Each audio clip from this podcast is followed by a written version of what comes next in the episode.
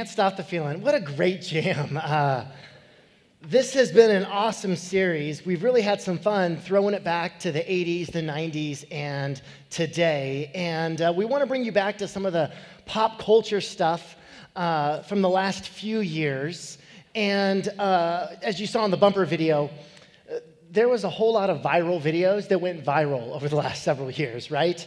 Um, and uh, some of the past dances that we've had, I uh, just want to bring you back to some of those. How can we forget the Whip Nae Nae? Okay, that, right? Uh, it's a great, great dance. Uh, also, we had the Harlem Shake. I don't know if you guys remember that, where one person would be doing something awkward and then the whole crowd jumps in. We had the dab. I don't know if you guys know this one. Um, it's, it's kind of still around a little bit, but the newest thing and I don't know if you guys know this yet, what kids are doing these days is called flossing.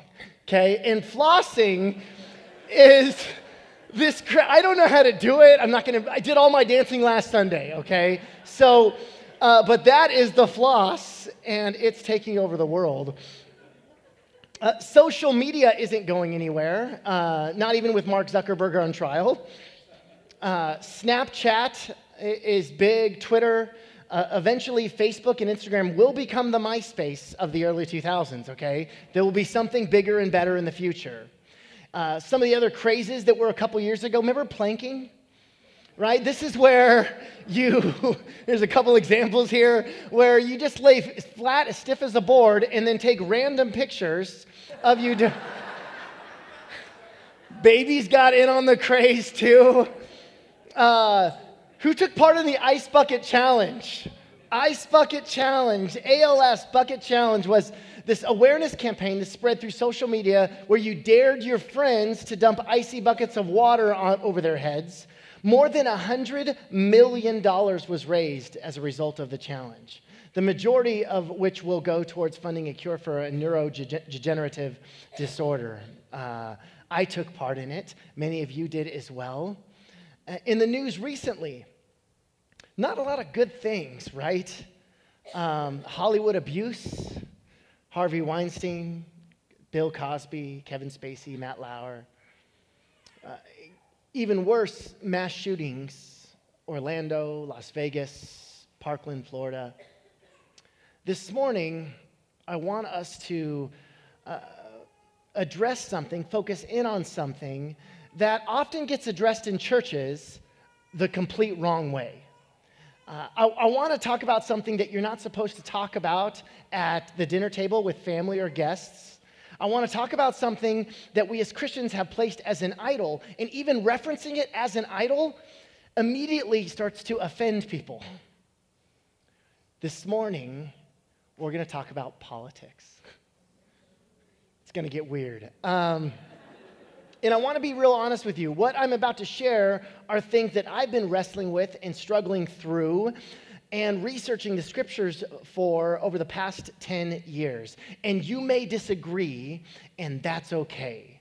Here at Prodigal Church, one of our core values is diversity. And that doesn't just mean racial diversity, it means not just socioeconomic diversity, it also means diversity of opinions. Uh, it's okay. We really believe that we should be able to agree to disagree in a beautiful, Christ like way. The church has traditionally been awful at this. Uh, when you disagree, you kick out the other side and start a new church. Uh, we don't want to do that. We want to be able to uh, agree to disagree in a beautiful way.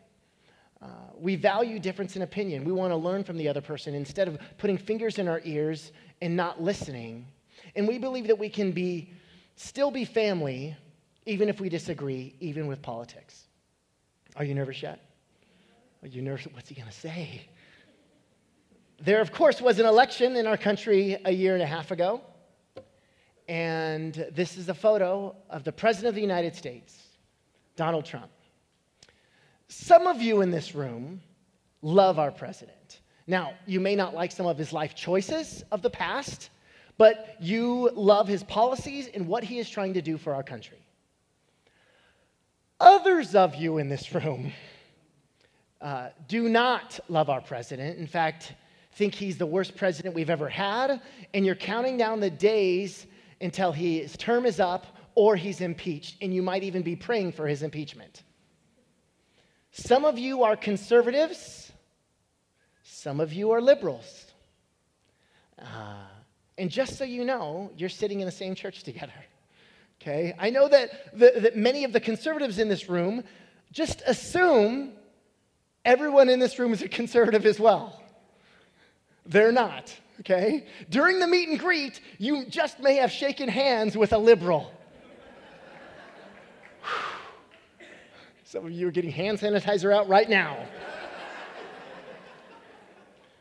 Some of you liberals might think that all the conservatives that don't go to this church, they go to all the other churches in our city. I hate to break it to you, but our church is full of conservatives as well. Now, Republicans and Democrats, elephants and donkeys, conservatives and liberals, all trying to follow Jesus best they know how in the same church. Is it awkward yet? Some of you are tempted to walk out right now. Don't. There's more. It gets worse. Uh, I actually think that it's a really beautiful, Christ centered thing to be in the same church and have completely different ideologies or political philosophies. I really do think that's beautiful. To disagree in a beautiful Christ like way without demonizing the other. Uh, with Jesus, we have unity and diversity. We can choose to see what's good in people, even in disagreement. And we see this actually in Jesus' own ministry. Look at Matthew 10. Jesus has 12 disciples, 12 people that were with Jesus, picked by Jesus, who served alongside Jesus, learning from him for three and a half years together. These were the 12 people that were entrusted with the message of the gospel that would change human history. Matthew 10. These are the names of the 12 apostles. First, Simon, who is called Peter, and his brother Andrew. James, son of Zebedee, and his brother John, Philip and Bartholomew, Thomas and Matthew the tax collector, James, son of Alphaeus and Thaddeus, Simon the zealot, and Judas Iscariot, who betrayed him. I want to draw your attention to the two names highlighted here. Jesus called Matthew a tax collector, as well as Simon a zealot, to be his disciples. Tax collectors were the furthest right wing in Jewish society and culture of the time. Zealots were the farthest left wing of the time. Uh, to compare them, it's not even close, but it's like Bernie Sanders and Rush Limbaugh, okay? But that doesn't even do it justice because the hatred that zealots had for tax collectors was so vehement that, that we have ancient documents that say that they hate them more than the Romans themselves. They were betrayers of the Jewish people. They would tax people, and not only did they pay taxes to Roman government, which was uh, a no-no for the zealots, but they also charged exorbitant rates and took the profit from the Jewish people. Actually, there's lots of historical cases of zealots assassinating tax collectors.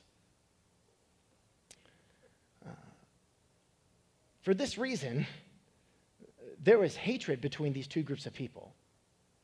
Yet Matthew and Simon spent three years together ministering alongside of Jesus. And to be sure, Jesus' teachings uh, would undoubtedly transform the trust that both had in their political views.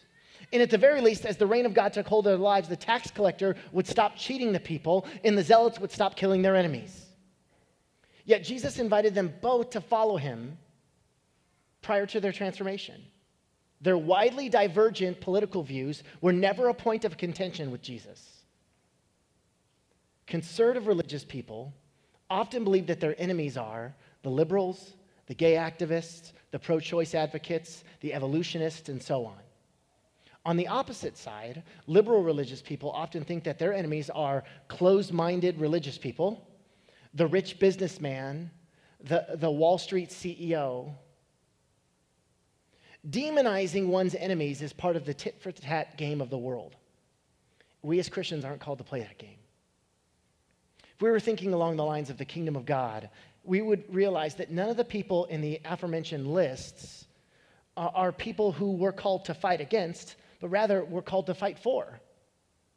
Uh, they are people whom the kingdom of God citizens are called to fight for, not against. Ephesians 6:12, this is huge. For our struggle is not against flesh and blood.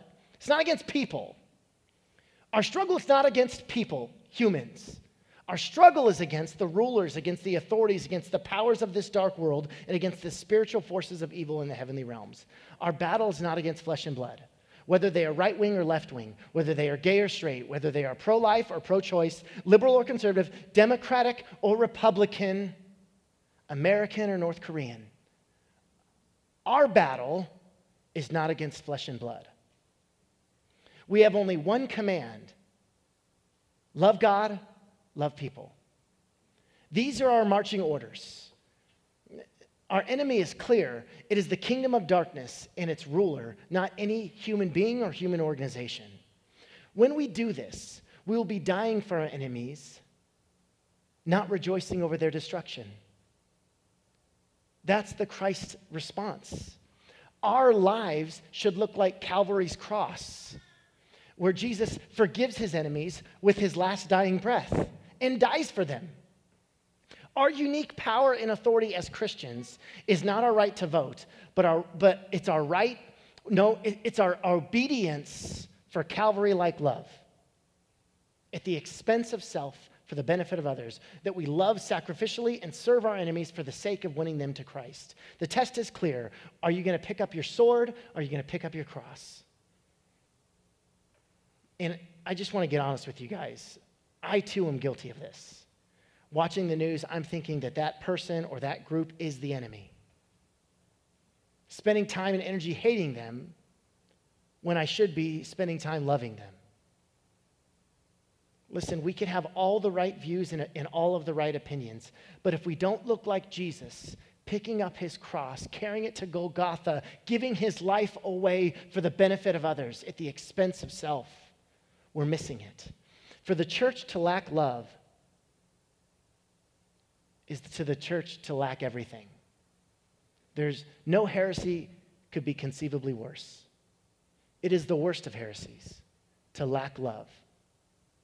And that is often what the church becomes when we prioritize an earthly kingdom over the kingdom of God. We become religious noise. I, and I want to be clear I love America, okay? I really do think this is the greatest country on earth. There's no other place I want to live or raise my family. I know we have veterans here in our church that have served and sacrificed, and I'm so grateful. I love this country. But America is not the light of the world, Jesus is. That's not where we put our hope and trust. That's not what we put our confidence in. It's not what we put our life in. It's not what we gain our life from. We gain our life from Jesus. Paul says this our citizenship is in heaven. You're not a citizen first, primarily, as an American. You're a first a citizen of the kingdom of God. That is where our allegiance goes. Jesus himself declares this in John 18. Jesus said, My kingdom is not of this world. If it were, my servants would fight to prevent my arrest by the Jewish leaders, but now my kingdom is from another place. Jesus' kingdom is different altogether. It's not about beating our enemies, it's about loving our enemies. It's not about power over others, it's about power under others. It's not about selfishness of the flesh, but the selflessness nature of the spirit. America might be one of the better versions of the kingdom of this world, but it is still a kingdom of this world. God's kingdom is very different. And it is to God's kingdom where we pledge our number one allegiance. And there's so much to say about this topic and the politics of Jesus, but perhaps another sermon series for another time. But let's get really practical here. Uh, this will be on your notes. Your input determines your output. Your input determines your output. Whatever you put in your mind will come out in your thoughts and actions. Philippians 4 says this Finally, brothers and sisters, whatever is true, whatever is noble, whatever is right, whatever is pure, lovely, admirable, if anything is excellent or praiseworthy, think about such things. Whatever you have learned or received or heard it from me or seen in me, put into practice, and the God of peace will be with you. I was hanging out with a, a correctional officer several years ago um, who went to our church, and Uh, he was a correctional officer at Corcoran Federal Penitentiary. Uh, he said to me, I'm having a tough time. He said, it, it's, it's such a difficult place to be positive. Even Christ like, it, it's, it's almost impossible. He said, I'm in such an angry mood before I even arrive to my work. He says, it's messing with my soul. So I asked him, What do you listen to in the hour plus drive as you get before you get to your work? And he said, Well, I listen to conservative talk radio. I asked him, Well, how does it make you feel? He said, Angry. angry at politicians, angry at political parties, angry at the world. I guess it just makes me feel angry. I said, Okay, try this for one week. Listen to some sermons, listen to some worship music, listen to the Bible on audio. Do that for a week, and then tell me about your disposition and your attitude inside the prison. Next week, what happened? What do you think he said? He said, I was able to be sensitive to God's Spirit and able to love others and be a blessing to my coworkers and to the inmates. Whatever is true, whatever is noble, whatever is right, whatever is pure, whatever is lovely, whatever is excellent, admirable, praiseworthy, think about such things.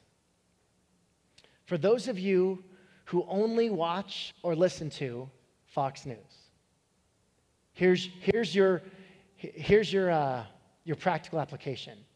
Turn it off this week and read the Gospels, be inspired, uh, listen to something else that will, will uplift your soul, not confirm your already established position. Liberals are not people that you're called to hate, they're people you're called to love.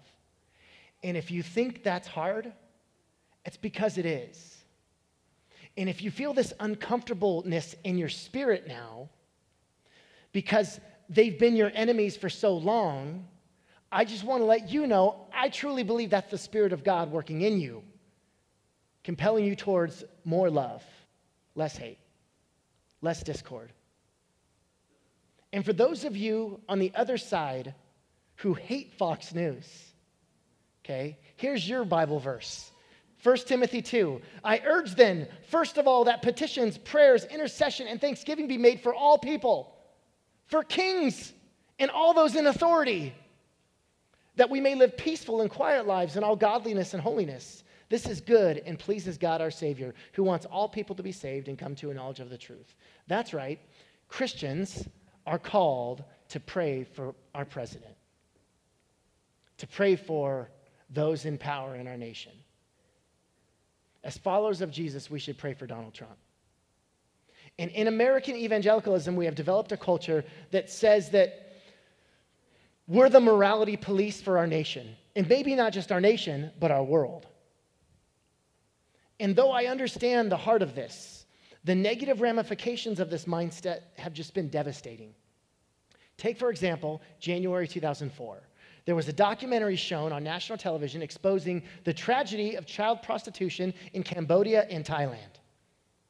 The, the, the report showed accurately that approximately 30,000 children are at any given time sold into sex slavery in the region, in this region, and that business is primarily financed by Western people, clients. I was a youth pastor at the time, and along with several million others, I saw this documentary and found it horrifying and gut wrenching. There was, however, no public reaction from the evangelical church regarding this need in our world. A few days later, a few days later, I was on a, a ski retreat, a winter camp, leading 100 high school students in Lake Tahoe, and it happened to be Super Bowl weekend. And so what we did as a staff, we said, okay, the, the high school kids, they want to watch the game, and uh, actually the youth pastor wanted to watch the game. So, so we like canceled all the other activities, and like we set up this massive projector screen, and we all watched this Super Bowl together in Lake Tahoe. Now, it was this one.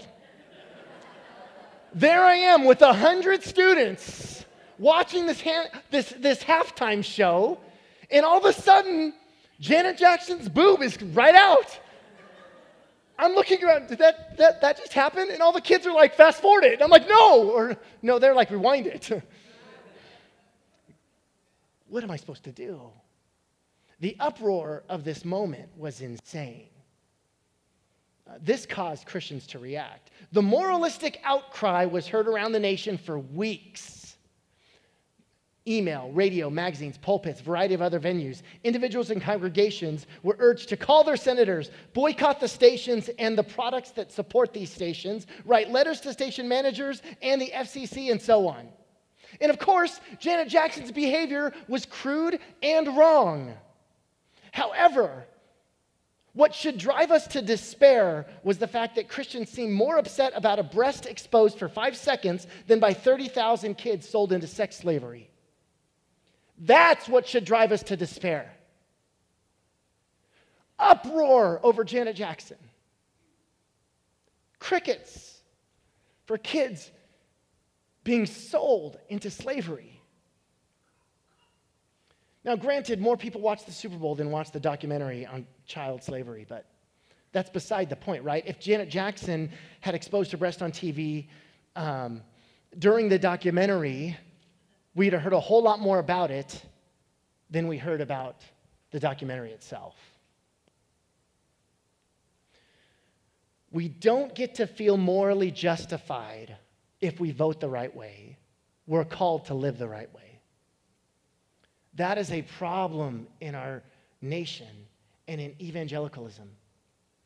I'm going to call Stephen and the worship band up, and we'll close with this. How do we move forward? How do we move forward? Uh, I love watching nature documentaries, stuff like that. I'm fascinated by under, underwater, the ocean, how it's so unexplored. How can we explore a place where we can't breathe or survive the ocean? How can we go underwater? Easily, right? Scuba gear. Scuba gear is oxygen that we take into hostile area, territory. The way for us to survive underwater is to bring our environment or our atmosphere with us. This is a picture of what it looks like to be the kingdom of God in our world. How can we thrive and survive and bring about God's good rule in our world on earth as it is in heaven? We've got to bring our atmosphere with us. We're called not just to escape this earth and go to heaven, but to bring heaven to earth. I love exercise. Let me be truthful here. I love the idea of exercise. Okay, does that make sense? For 10 years, I paid 1995 gym membership every month and hardly went. I have a treadmill in my garage. It's packed up on the side. I've read fitness magazines, lots of them. I got a haircut the other day, me and Dex, looking through that fitness magazines. Do you know how many calories you burn thinking about exercise? My point is this you can know about things, you can read about things, you can actually be in love with the idea of that thing, but there's a difference between that and actually stepping into the world and doing it. So it is with love. We all love the idea of love. Nobody's got a problem with love. We all love love. Every movie, every song, nobody's gonna argue with love. We love the idea. But to step out into the world, into the mess of life, into the mess of divorce and bankruptcy and loss of jobs and poverty and unforgiveness, and to step into this world to actually do it is a whole other thing. That's what we're called to. That's our politics. That's way more transformative than another platform. Jesus is our president. first and foremost. And he's not someone where you got to worry about an email scandal or a sex scandal. He's God incarnate. That's who we follow above all else. Vote your conscience. Praise God. Voting is great. It's a wonderful, beautiful thing that, that we have been given here in our country. But we follow Jesus. He's the light of the world. Nothing else compares. Let's pray. God, I pray in Jesus' name that you really help us to do this well. To agree to disagree in a way that actually brings life and love instead of hatred. I pray, God, that no matter where we fall on a political spectrum, that we, our loyalty and our love is to the King of Kings, not to any other earthly king, not to any other platform. May the platform of Jesus inform our politics. Love God with your heart, soul, mind, and strength.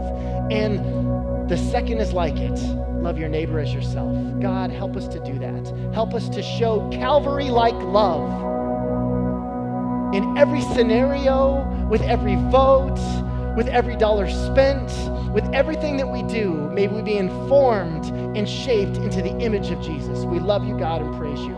In your name, amen. Would you stand as we declare together that we need God? We need God. This song is called Lord, I Need You. And I think that we need to sing it from ourselves, from the deepest parts of who we are. Lord, I need you. I need you in this. I need you to help me to prioritize what needs to get prioritized. I need you to help me get out of this short, certain struggle that I might have. I need you to help me to love my enemies instead of hate them. I need you to uh, inform my mind as I go to work.